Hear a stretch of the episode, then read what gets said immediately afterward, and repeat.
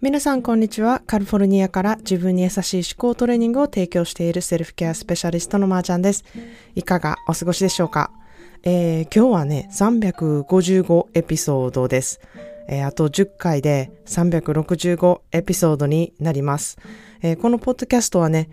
過去の100回、200回、300回エピソードごとで、あの、視聴者さんへのプレゼントをね、しているんですけれども、まあ365エピソードでもまたちょっとね、記念っていう感じでしたいなっていうふうに思いますので、えー、楽しみにしていてください。エピソード1から聞いてくださっている方、今日から聞き始めた方、たくさんあるね、ポッドキャストの中でこうして見つけてくださって、あの、時間を割いてね、聞いてくださっていることを本当に心から嬉しく思っています。で、このポッドキャストがね、本当に皆さんの気づきや、あの、ためになったらいいなって思っていますので、これからも、あの、毎日頑張って配信していきたいなっていうふうに思ってます。ということで、えー、昨日のね、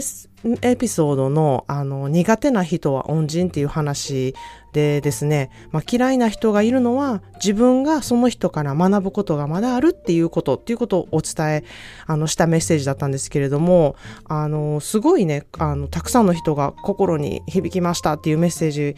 あをあの送ってくださったんですね。いや、それですごく私も嬉しく思ったし、あの、もうそやもう本当にそれを読んで、皆さんやっぱりこう嫌やなって思う人がいたりとか、この人どうやって付き合っていこうかなって思う人が本当にたくさんいて、その人たちに悩まされて、こう、毎日を過ごされてるんだなってことを本当にひしひしと、あの、感じました。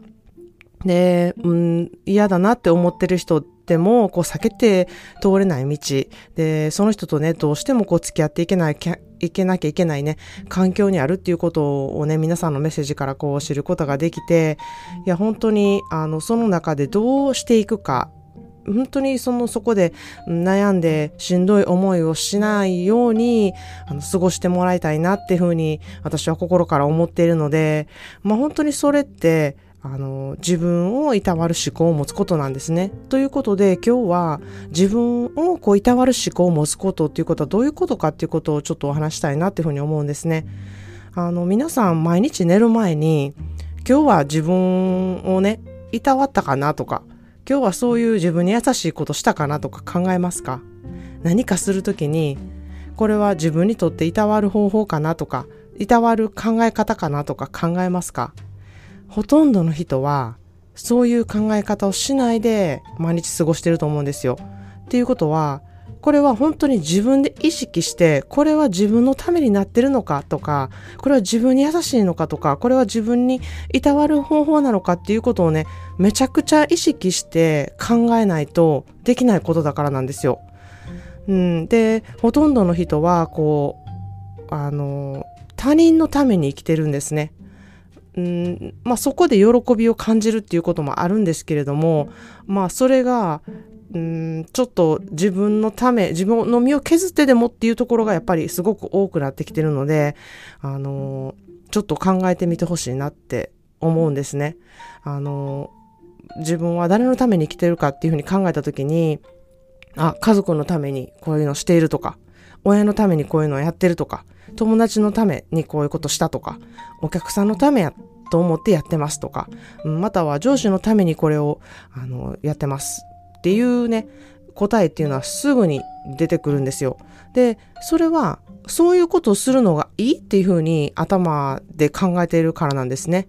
で、反対に自分のためにしているっていうことで、刷り込まれてる考え方ってめっちゃいっぱいあるんですよ。それはまあ自分勝手だったりとか、傲慢とか、自己中心的な考え方とか、とか、うん、自己主張がきついとか、なんかそういったね、ネガティブな言葉しか、うん、出てこないんじゃないかなっていうふうに思うんですね。自分のためにしていることっていうのが、あの、やっぱり、周りの迷惑になっていることが多かったりとかですね、まあそういう人を見ることがやっぱり多いと思うんですよね。そういう人がやっぱり目立つので、で、あの人自分のために何かやってる。やり方が、まあ結果的に周りの迷惑になってるので、あんな風になりたくないなとか、ついついそういう感じで、こう、ひ、うん、人の振り見て我が振り直せみたいな感じで、あ、あんな人になりたくないなって思うがために、ついつい周りの人目線で、うん、自分のことを見たりとか自分の立場をね、あの、置いたりしたりするんじゃないかなっていうふうに思います。だけど、本当にね、自分を大事にする考え方っていうのは、周りの人の迷惑にならないんですよ。で、その自己中心的な考え方で動いている人も、そのやり方が間違っているというか、やり方がちょっとおかしいから迷惑になっているっていうことが多いんですね。だけど、その自分に大事、自分を大事にする思考っていうことをちゃんとやると、あの必ず周りの人にもいい影響、迷惑どころかめちゃくちゃいい影響を与えるので、自分勝手なんて絶対に思われないし、もう傲慢にも全くならないし、なんだったら感謝される、リスペクトされるそういう立場になるっていうふうに私は思っているんですね。で、なぜなら、あの、自分を本当に大切にする考え方は、周りにも、あの、周りのこともね、大切にする環境を作ることになるからなんですよ。ここは本当にめちゃくちゃ大事なんで、もう一回言います。自分を大切にいたわる考えは、周りの人を必ず大切にする環境を作ることになるっていうことなんですね。で、本当に大切な人が、うん、あの、まあ、例を出すと、大切な人がね、あの、無理をしてね、体を壊してでもやってくれたことっていうのは、皆さんどうですか？心から喜べますか？まあ、あの人、体壊してまでこんなことやってくれて、めっちゃありがたいっていうふうにまあ、まあ、ありがたいっていう気持ちにはなると思うんですけども、どっちかというと申し訳ないっていう風になると思うんですよね。そんな体壊してまでって思うのが、うん、一般的な考え方だと思うんで、皆さん、その大切な人のことを思うんであれば、そういう風に思うとは思うんですよね。で、そんなことしなくても、そうやってちょっとやってくれたことで、その気持ちだけで十分嬉しいって思うのが、まあ、その人の愛だし、その人のことを思う、うん、心からの声だなっていう風に思うんですよ。もし、その人が体を壊すとかじゃなくて違うやり方で、うん、例えばその人がむちゃくちゃ楽しく喜んでやってくれたことを、あの、じゃあ、ついでにみたいな感じであなたにもしてもらえた時はどうでしょう？本当に嬉しいと思うと思うんですよ。あの、私のためにわざわざやってくれたみたいな、そんな罪悪感もないですし、あの人がすごい好きでやってくれたことを、あの、それを私にもしてもらえたんや、こんないいことないな、みたいな風にね、思うと思うんですよ。で、こういう風にね、あの、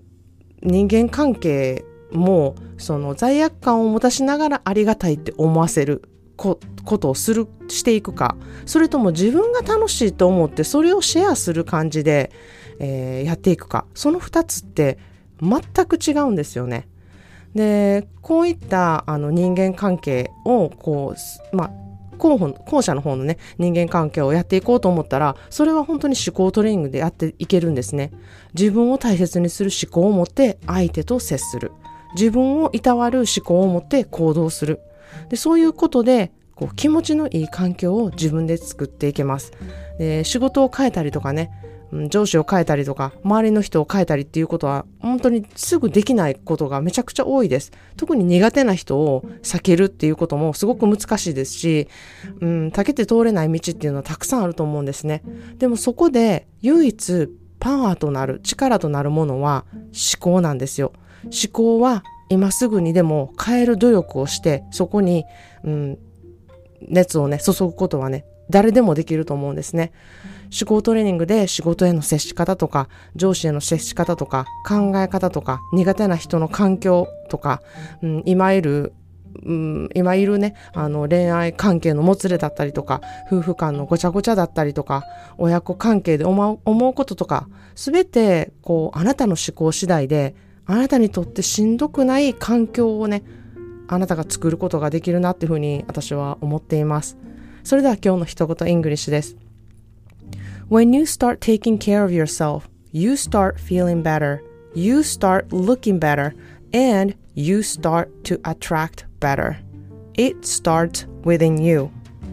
自分をいたわることを始めると気分も良くなる上、見かけも良くなります。そうすると関わる人間関係も自然と良くなります。それはあなたの心からできることなのですっていう言葉なんですね。まあ、ここでの心っていうのは私は思考っていうふうに考えているんですけれども、自分をいたわる思考、本当にこれこそがセルフケアだと思っています。自分のためにすることは結果、人のためになります。で、セルフケアは自分勝手とか傲慢なことではありません。